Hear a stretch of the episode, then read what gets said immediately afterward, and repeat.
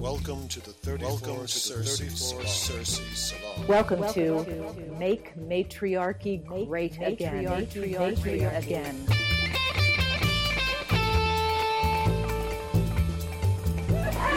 possible d'interagir tout au long de ce cours.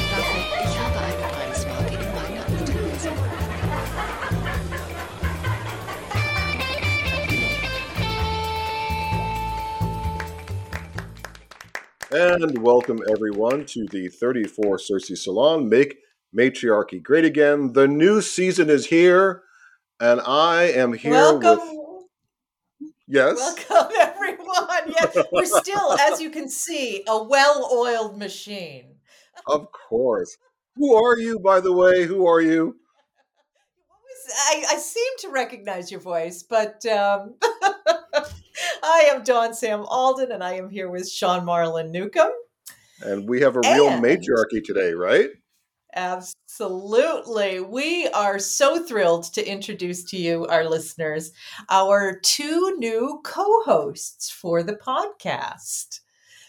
So we are thrilled to welcome Lauren Torres and Kimberly Hello. Rockwell. Hello. I can hear the crowd cheering wildly. Yes. Oh, you know what? I think I think they could. I'm pretty sure they could. Yay!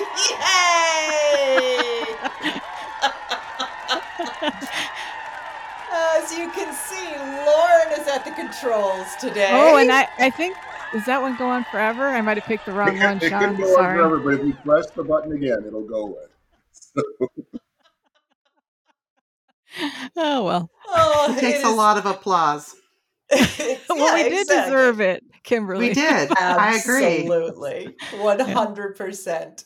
So, yes, welcome to the first episode of our new season. Yay! We're back. We're back. back and better than ever. And um, so today's episode is going to be uh, dedicated to introducing you to our new two co hosts and introducing them to one another. So, yes. I'm going to turn it over to the two of you. Sean and I will jump in um, when we have interesting things to say um, or good jokes, one or the other. and uh, but I'm going to turn it over to the two of you to um, acquaint our listeners with you. All right. And uh, maybe maybe I should start, Kimberly. So because you know we're so similar, we both have tech backgrounds we both like some woo woo stuff, uh, spiritual stuff, woo woo stuff. And other than that, the big difference between you and me, I think, is that I'm not retired yet, alas. I'm still doing my engineering job by day. And I also do shamanism healing. I do that by weekends or night. I teach that. And then you, Kimberly, are able to do quite some wonderful things. Um, did you want to introduce yourself? Uh, sure. Um, let's see. Yes, I am retired. I used to have a job. I didn't like it, so I don't do that anymore. I am Yay. enjoying retirement quite a bit. It's been about 10 years now. Um, so most of my time is spent enjoying myself. Play I play classical piano, I crochet like a maniac. I I read a lot. I just I travel a lot with my husband and uh, I also do a lot of spiritual woo-woo stuff um, that I enjoy. Mm-hmm bit, do uh, some healing work and, and stuff like that. So it's a nice, quiet life, and I like it quite a bit.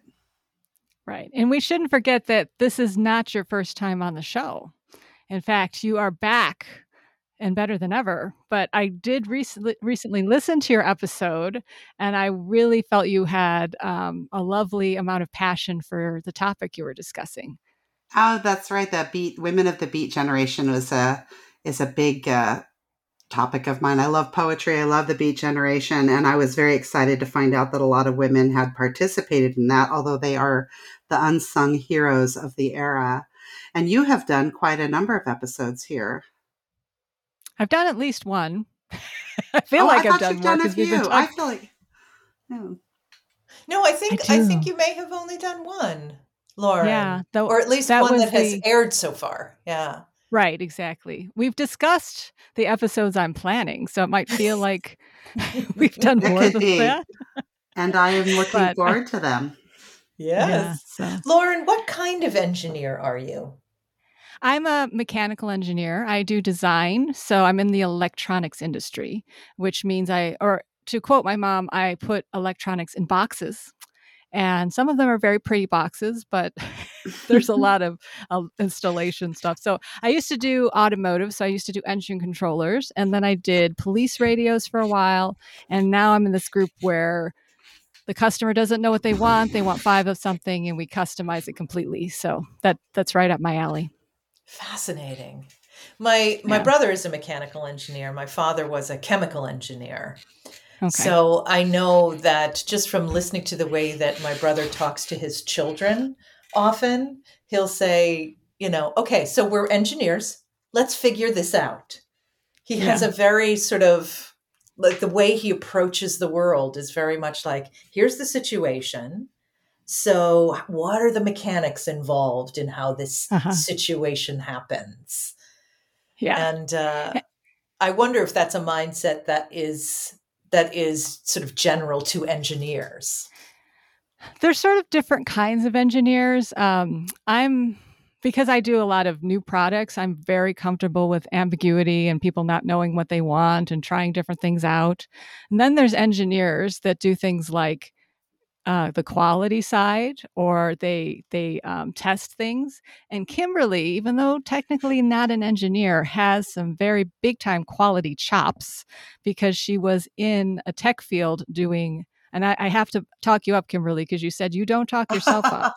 She was director of quality. So she was at the director level. Tell us what So that that's a means, pretty big deal. Yeah, yeah. It mean it Talk a little bit more about I, that.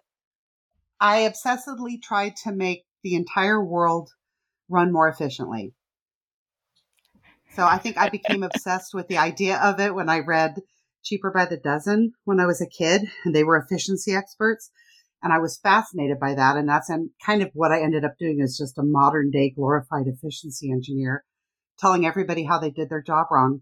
And if they did it the way I wanted them to do it, it would be much, much better. and that went And over really well. S- Go ahead. oh, my husband's also a mechanical engineer, so I'm quite familiar with uh, with mechanical engineers. So how when did we that? talk, uh, it sounds like he, her husband and I are opposites because he likes to see why things broke, and when I have to find out why something broke, I am miserable, like I entered purgatory, and I'm never going to get to stop testing things. so he he's a It's yang. true. Yeah, we're yin yang. She and so, nice. sorry, what were you going to say, Dawn? Uh, Kimberly, uh, how did that go over? Being a woman uh, telling uh, the tech bros of the tech sector that the way they're doing their jobs is wrong. It was very challenging, and I came out of Silicon Valley, which is the ultimate um, Broville for the tech world. I, I re- by the time I retired, I was in Southern California, which is kind of a kinder, gentler tech world. But um, it was always a bit of a challenge being a woman in management over engineers who are predominantly male and not really thrilled. Um, you you learn the techniques to win men over, as we do in every aspect of our lives, and to make them feel Mm. comfortable. But you do you have to cater quite a bit to the to the male ego and to the male mindset in order to be successful in that. It was challenging. Fascinating. I liked it, but it was challenging. Yeah, yeah. It Lauren- reminds me very about much you, of. Lauren? And Yeah, Lauren. Well, Sorry, what did were you you- going to say? Let's like give Sean a chance. I was just wondering, how did your journey? How did you? How did I? How did you get into the uh, engineering world? I mean, Cheaper by the Dozen was Kimberly's entree. What was your entree? Well, my mom observed me closely and noticed that I liked going to the what was the Ford Museum or no, it was the it was near the Ford Museum. I was looking at these big gears and she thought maybe she could be an engineer. And she always said that it was a good idea to get into a man's profession because they pay better. She always thought that then you'd have more agency for yourself, more ability to make choices. So she suggested I try engineering and um she's pretty good. She's a teacher, so she know she really is like a brilliant kind of teacher who watches how people think and knows their personalities. So she suspected I might like it. I started in chemical engineering, and that was just too much chemistry. And I liked mechanical engineering a lot better because it's often multidisciplinary. And I didn't know that at the time, but I wanted to be a designer. I just knew I didn't want to be fixing machines when they broke because from the beginning I knew I didn't like fixing things when they broke. so when I interviewed at the first job I started with designing engine controllers, I thought, oh, this is a nice variety. And that kind of set me off on the right path. But I don't I don't think I would have liked engineering all by itself if I hadn't also found shamanic practice pretty early on. Okay, so that's fascinating. Talk about that. Oh, um, so I think I was out of college maybe a year when I picked up a book by Sandra Ingerman about soul retrieval. And the idea that that there's energy that's part of who you are, but then you go through something traumatic and you feel like it's gone. Like I never felt the same after my father died or uh, after that person broke up with me. I just felt like I lost a piece of myself. The idea that you could have a healing and get that back was fascinating. And uh, shamanism is a very ancient healing modality. It, it appears differently in different societies because it adapts to society. But um, I was really drawn to learning more about it. And then I studied it like a crazy person for two or three years. And somewhere in there was surprised to realize I was going to do it because retrospect looking back i'm like you really took an awful lot of classes for a person who didn't think they were going to do it um, so the idea that somebody can can get what they need they can get connected they can be empowered is is fascinating to me i love that and how and how did that inform your work in engineering well, I'd say, I, you know what? There's a few things. It's obviously relating to people helps and relating to yourself. But my master's degree, which I got from DePaul University, it focused on shamanism and shamanic practices. But um, the master's project was me using hermeneutics, which is the philosophy and art of interpretation. And I used that to interpret abstract images that I'd created during the journey process. I would journey into darkness. I would come back with a feeling that I had an image, and then I would try to make the image not knowing what it would look like. So, my master's project was interpreting nine images. And I found ever since then that just learning about interpretation, and for me, art is an abstract, art is like a foreign language, and hermeneutics was originally conceived to interpret foreign languages. Um, I find that that applies a lot of times to to listen to what people want, to kind of parse between what they're saying because um, every time you have a communication, it's a little bit like two people with different languages coming together. So. Mm-hmm. Both Lauren and Kimberly definitely have one foot in the woo woo world, as we like to call it. Yeah, yeah. And, we, and I and definitely come from Kimberly's woo woo background. Yeah, yeah, yeah. And Kimberly's woo woo comes from it's a it's ancestral. It's a maternal it, gift. It is. I was very lucky. My grandmother actually worked, at, I guess in her era, you would call it a professional psychic. She called herself Faye. And uh, so that was stuff that was kind of passed down through me and, and part of my family heritage for, for a long time. And I actually ignored it and tried to put that on a shelf and pretend it didn't exist because it wasn't logical and it didn't fit into my, you know, atheistic modality, which was put upon myself for no good reason having escaped um, conservative religion, I, I, went into full atheism. It took me a lot of years to go back and embrace the spiritual side of myself and um, embrace my heritage through my grandmother. And you have her crystal ball, yeah?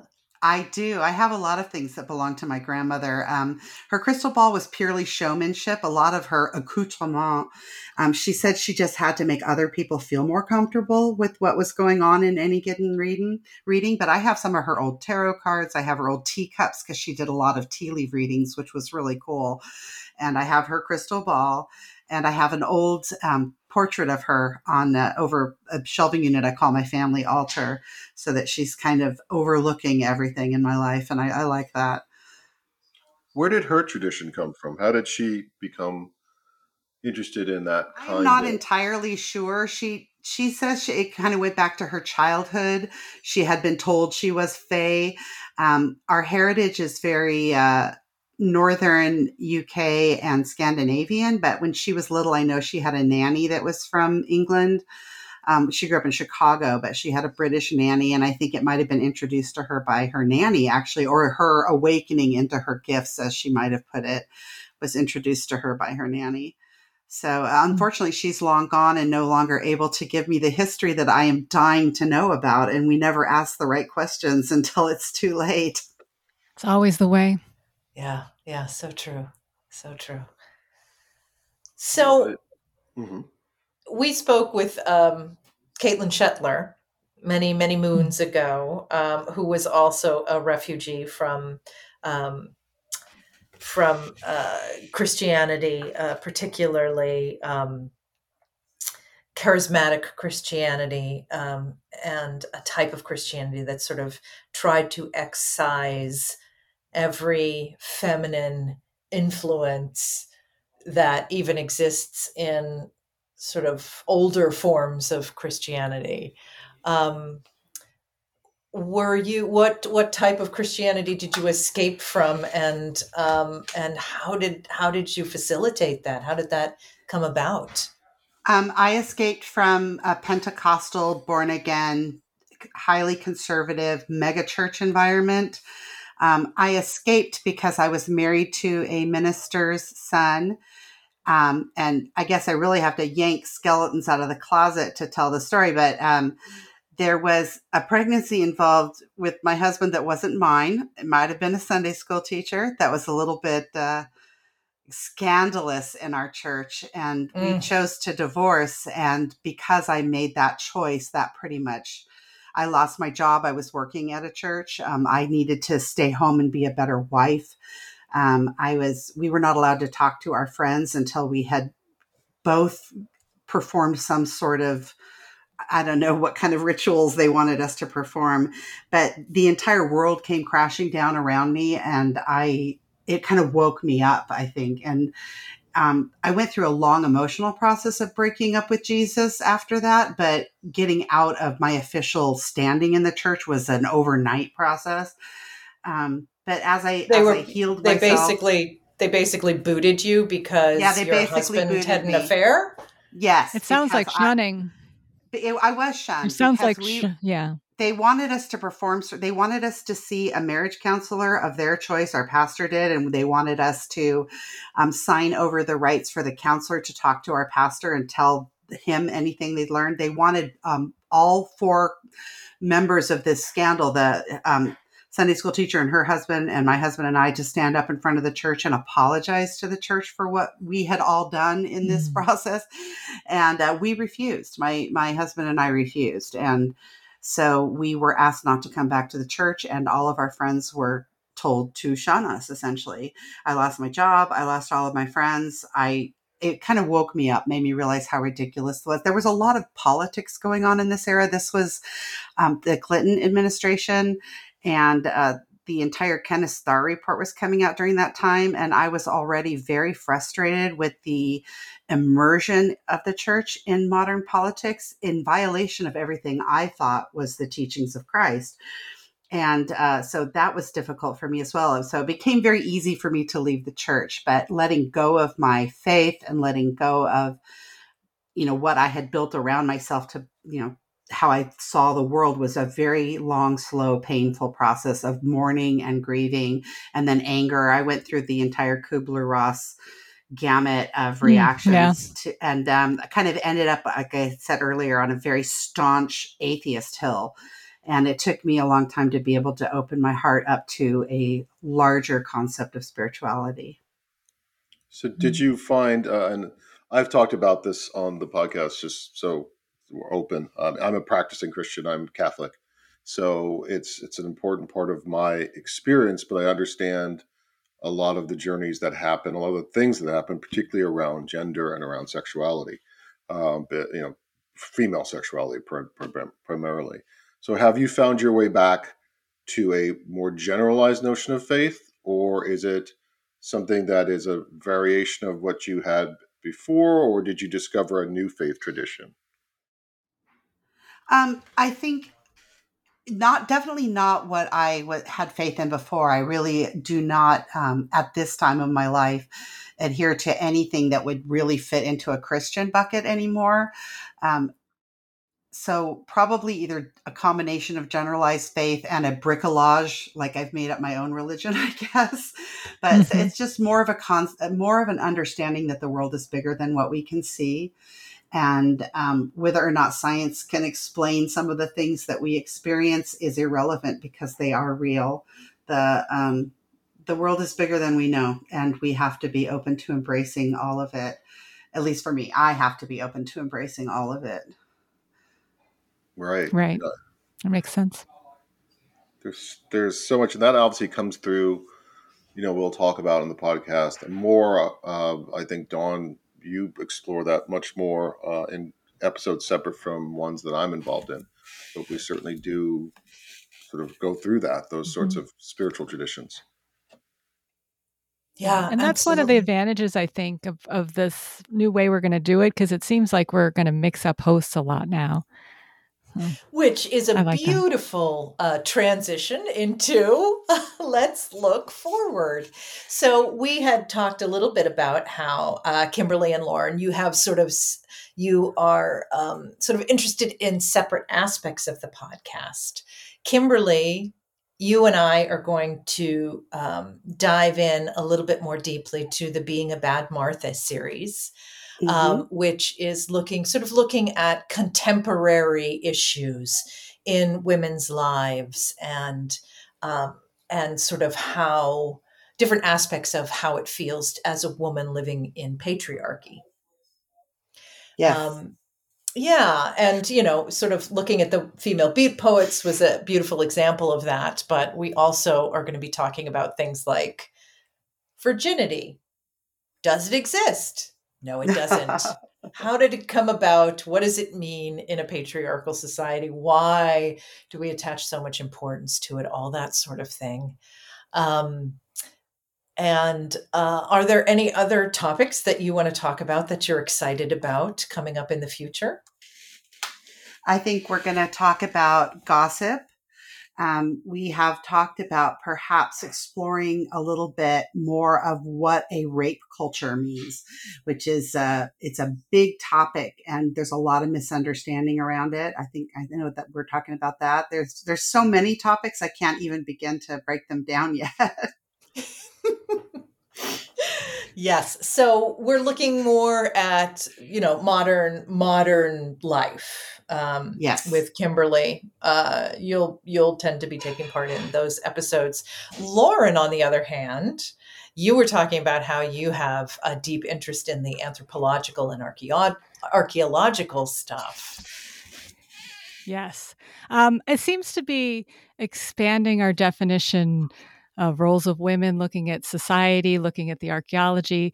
My first podcast cast episode should be about postnatal care. So, we're going to talk about the lost traditions of taking care of women after they have children, the ways that there would be traditions to bring them back to full health and allow them to make that emotional and psychological transition into their new role to feel very powerful. And I think that's an important part of healthy matriarchy is when you have had a baby or you have, and I haven't personally um, had a baby, but the idea that we could reclaim some of those ways of being in the world. So yeah, I'd, I'd say that what you said was pretty pretty close. I'm also interested in kind of looking at some of the ways you you talk. I mean, you're um, being a bad Martha is probably going contemporary. So I'm also interested in some contemporary ideas like how do we see women in the world today or in recent history really making contributions to changing the way we do things? I think Lauren brings up a really good point when she looks at what she's interested in, touches upon contemporary modern cultural anthropology. And a lot of the being a bad Martha is steeped in historical constructs and how we came to understand the way we look at women in the world today. So there's a lot of overlap and they really do connect. So hopefully Lauren and I will have an opportunity to explore a few topics together. yeah, I believe we will. Yeah. Yeah, wonderful. Do you want to talk a little bit? Oh, sorry. Go ahead, Sean. I just want to ask you because we I don't think we've ever uh, on the podcast talked about what your sort of areas of interest are in this and how you came to them. So I thought maybe it's a good point since we're looking forward. What are you thinking of? What sort of topics and areas are you going to be looking towards in the coming months? Well, I definitely share uh, the love of history, and I am a researcher. I actually considered at one point um, becoming actually training as a librarian because I do so much love research. Um, but I also, you know, have a very strong um, interest in modern culture and women's lives today, and how how narratives have been built over time um, that have essentially tied down our feet and our hands from being able to participate fully in society and um, that uh, these misconceptions that have developed over time have um, have limited women's lives in the present um, but I also have a you know a healthy amount of woo woo in me, so we're going to be looking at um, we're going to be looking at some more. Uh, we're going to add some more to the um, in praise of the goddess series. I think uh, Sean, we were talking about looking at Thracian goddesses Mm. Oh, and yeah. Scythian goddesses. Sounds like fun. Yeah, which um, is not, you know, these are goddesses that are really not in the public eye um, as much as, you know, our traditional Greek and Roman. And Right. uh, I also have been um, very interested in uh, Nubia and I'm hoping to get, Hmm. um, I've been trying to chase down a gal um, who I'm really hoping can come on and talk about a couple of different aspects of both Nubian um, queens and also uh, Nubian goddesses. That's the advantage of being a fan who joins the podcast because I get to hear about the exciting things that are being planned. yes, our our Yes. list of our list of in development topics is Right. is truly epic. So hopefully, it is long. And we had a really great planning session. It's fun to talk about all the plans. yeah, yeah, it's just trying to bring them to fruition. Um, when you when we cannot do this as a full time job, that can be frustrating. Yeah, yeah, but hopefully we've got some good things planned. Kimberly. I wanted to make sure that we included uh, Sean in this grilling, and maybe he could tell us a little bit about his interests and how he came to be a part of a matriarchy podcast. Well, I was born in a log cabin many, many years ago. And, no. um, well, I mean, my route is probably through the uh, uh, so is absolutely through the ancient world. So my fascination has been through ancient history. In fact, I will I, I have some specific plans to dive into that aspect of ancient history very soon. But it's really came through the ancient world, looking at the roles of particularly the Amazons and other warrior women in the ancient world. And then I was in, you know, as a writer, would write sort of like female action heroes and got involved with um, creating stuff for that sort of action heroine and uh, started working with stunt women and stage combat women, which is how, of course, I met Dawn, who is an action woman herself. So my entree to it has been through the ancient world, studying sort of these um, unsung heroes that have been either forgotten or overlooked or purposefully dismissed because they were women. So that kind of led me to that. So going forward, we're definitely going to deal with, uh, dive into things like the mythologies, the goddesses, the different kinds in the in the ancient world that haven't been looked at, and also we have some fun stuff planned for action heroes that we can't say yet, but we're going to celebrate some Hmm. things, some people in the uh, Sounds like fun. action trade. Yeah.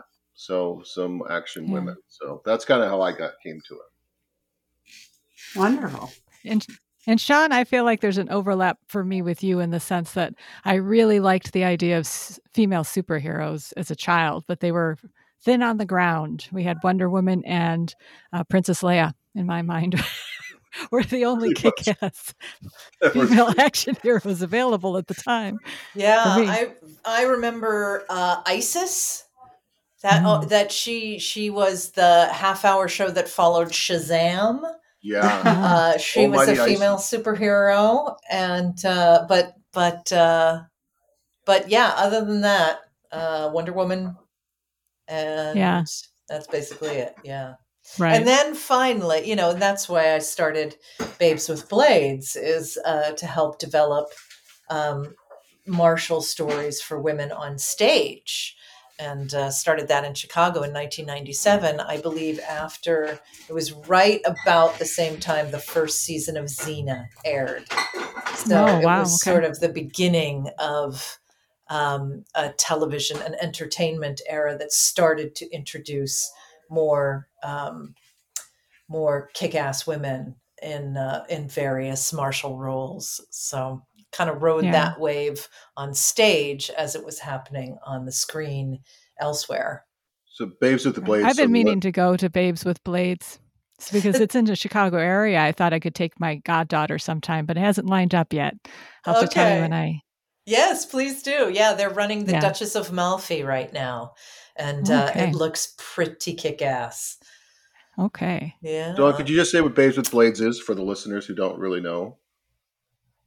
Uh, Babes with Blades is an all female stage combat theater company that I founded in 1997 in Chicago, Illinois, and is still producing um, Mhm. plays with fighting roles for women in Chicago today. It's amazing.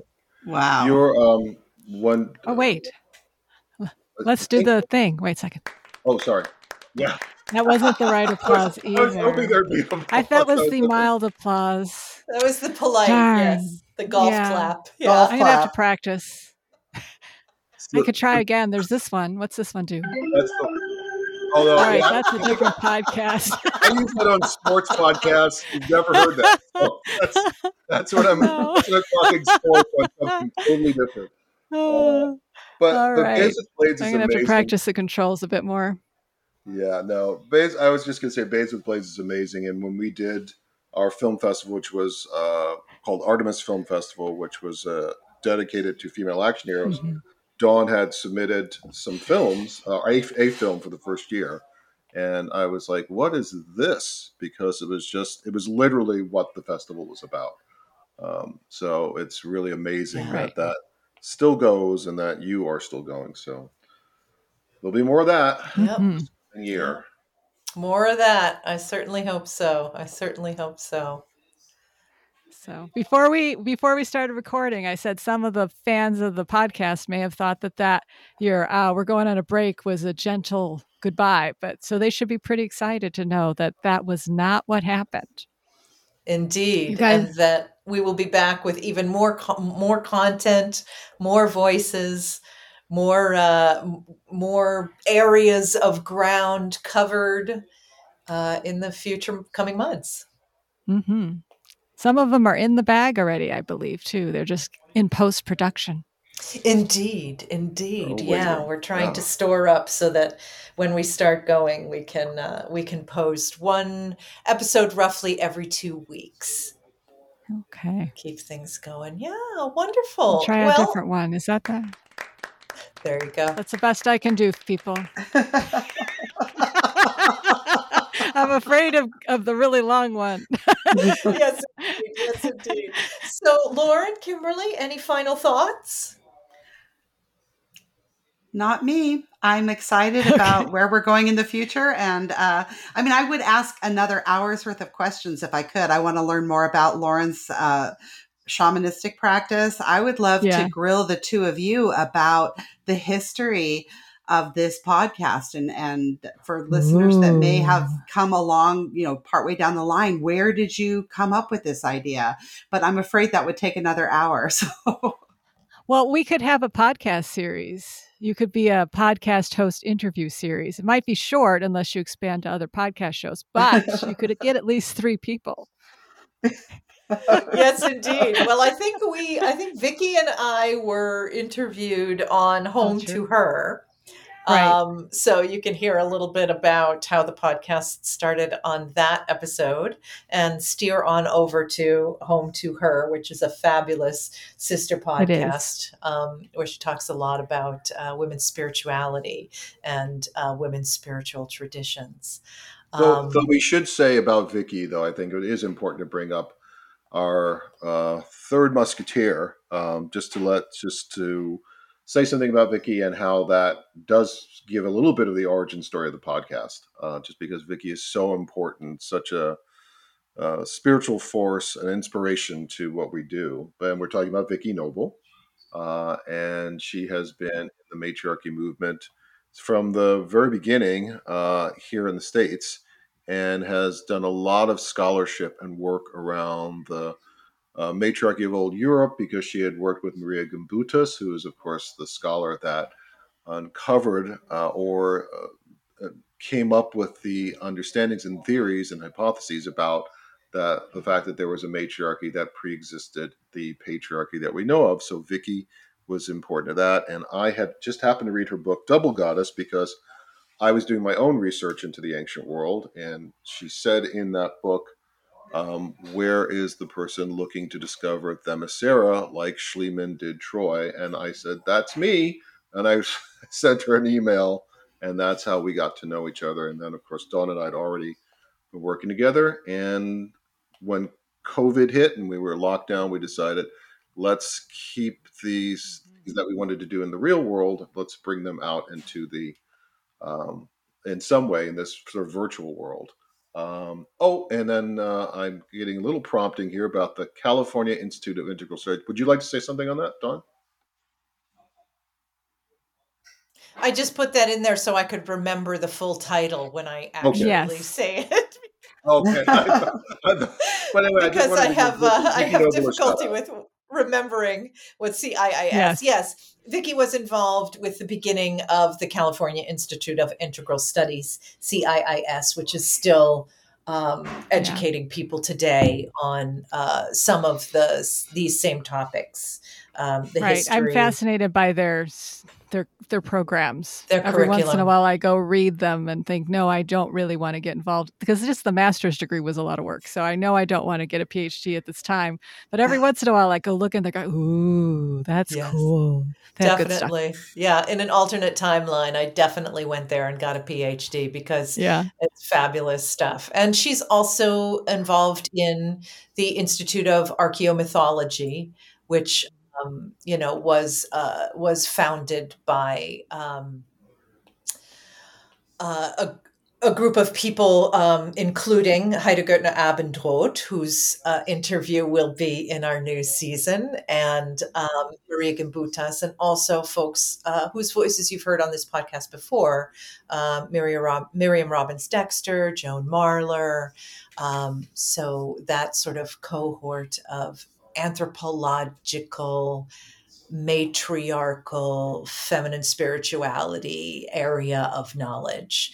And Right. um, yeah, she is definitely um, she is definitely the major impetus.